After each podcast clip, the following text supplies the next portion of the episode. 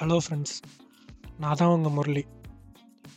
வாழ்க்கை நடத்துகிற பாடத்தை விட வேறு யாரும் பெரிய பாடம் எடுத்துடவே போகிறதில்ல எனக்கு வாழ்க்கை நிறையா கற்றுக் கொடுத்துச்சு. அதில் நான் என்ன கற்றுக்கிட்டேன்றதை உங்களுக்கு இன்றைக்கி சொல்லித்தர போகிறேன் நான் வந்து ஒரு மிடில் கிளாஸ் பையன்தான். எந்த மாதிரி ஒரு மிடில் கிளாஸ்னால் பத்தாவது போனதுக்கப்புறம் இந்த ஒரு வருஷம் படிப்பா அடுத்த வருஷத்துலேயும் சந்தோஷமாக இருக்கலாம் அப்படின்னாங்க. திரும்ப டுவெல்த்து போனதுக்கப்புறம் திரும்ப இந்த ஒரு வருஷம் படிப்பா அதுக்கப்புறம் சந்தோஷமாக இருக்கலான்னாங்க நானும் நம்பி படித்தேன். அடுத்து காலேஜுக்கு போனேன். நாலு வருஷம் கஷ்டப்பட்டு படிப்பா வேலைக்கு போயிட்டா சந்தோஷமாக இருக்கலாம் அப்படின்னாங்க. நானும் கஷ்டப்பட்டு படித்தேன். ஏதோ ஒரு வேலை கிடச்சிது. சம்பளமும் வாங்கினேன். லைஃப் நல்லா என்ஜாய் பண்ணேன். பார்த்தா சம்பளம் பத்தலை.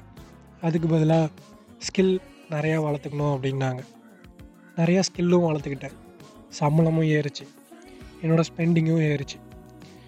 ஆனால் இவன் ரொம்ப நாள் ஓட ஓட எனக்கு என்ன புரிஞ்சுதுன்னா கூடவே கடனும் அதிகமாகிடுச்சு ஏன் கடன் அதிகமாச்சுன்னா என்னோடய ஆசை அதிகமாகிடுச்சு என்னோடய ஆசை ஏன் அதிகமாச்சுன்னா என்னோடய சம்பளம் அதிகமாகிடுச்சு அதாவது என்னென்னா மோர் மணி சீக்குவல் டு மோர் டெப்ட் அப்படின்னு நிறையா காசு இருந்தால் நிறையா கடனும் வரும்.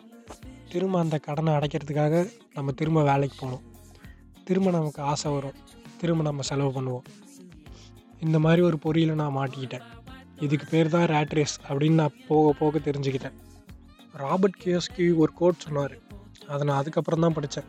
அதாவது என்னென்னா people lives forever control by two emotions one is fear and another one is greed அதாவது என்னென்னா பீப் மக்களோட வாழ்க்கை ரெண்டு எமோஷனை சுற்றி தான் இருக்குது ஒன்று பயம் இன்னொன்று ஆசை. இப்போ நான் வேலைக்கு போகணுன்னா அதுக்கு நான் ஒரே ஒரு காரணம் நான் இந்த மாதம் கடைசியில் ஒரு பில் கட்டணும். அதுக்காக மட்டும்தான் நான் வேலைக்கு போகிறேன் ஆனால் ஒரு நாள் வந்துச்சு. அன்றைக்கி நான் யோசித்து பார்த்தேன். நம்ம ஏன் வேலைக்கு போகிறோம் ஏன் கடன் அதிகமாச்சு? ஏன் அதிகமாக காசு வந்து நம்மளை கடன்காரனாக இருக்கும்? அப்படின்னு. அப்போ தான் தோணுச்சு நான் டிசிஷன் மேக்கிங்கில் தப்பு பண்ணியிருக்கேன் அப்படின்னு. நான் டிசிஷன் மேக்கிங் பண்ணும்போது என்ன யோசிச்சேன்னா அந்த பில் கட்டணுமே அப்படின்றதுக்காக நான் வேலைக்கு போக ஸ்டார்ட் பண்ணேன். ஆனால் அதான் தப்பாயிடுச்சு. நான் ஒரு வேளை இதுக்கு வேறு ஏதாவது வழி இருக்கா அப்படின்னு யோசிச்சிருந்தேன்னா எனக்கு அந்த ஃபியர் வந்திருக்காது. அந்த ஆசையும் நான் கட்டுப்படுத்தியிருப்பேன். ஏன்னா வேலைக்கு போகிறது நம்ம இந்த மாதம் கடைசி பில்லை மட்டும்தான் கட்டுறதுக்கு உதவி செய்யும். லாங் டேர்மில் அதாவது ஒரு அஞ்சுலேருந்து பத்து வருஷத்தில் நமக்கு அது எந்த உதவியும் செய்யாது.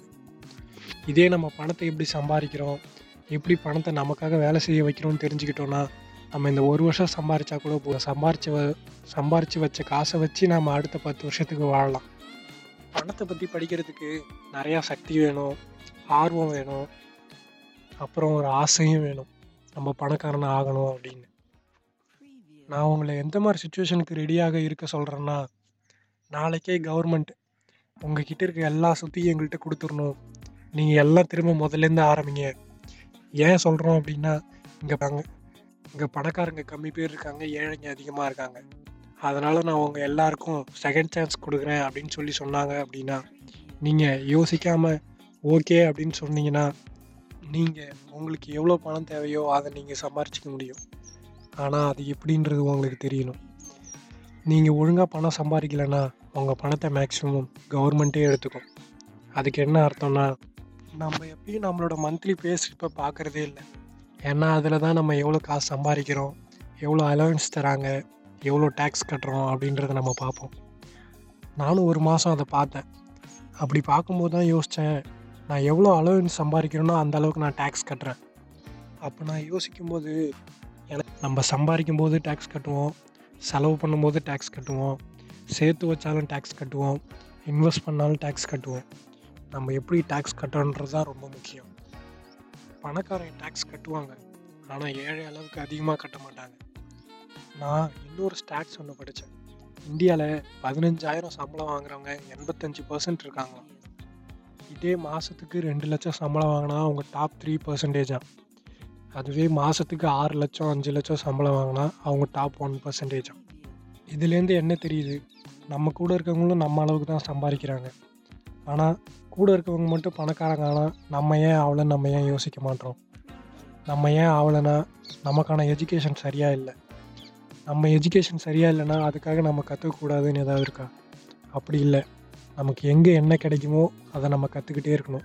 அப்போ தான் நம்ம வளர முடியும். இந்த பயணம் தொடரும். மீண்டும் அடுத்த எபிசோடில் சந்திப்போம். இது உங்கள் முரளி லேர்ன் மணி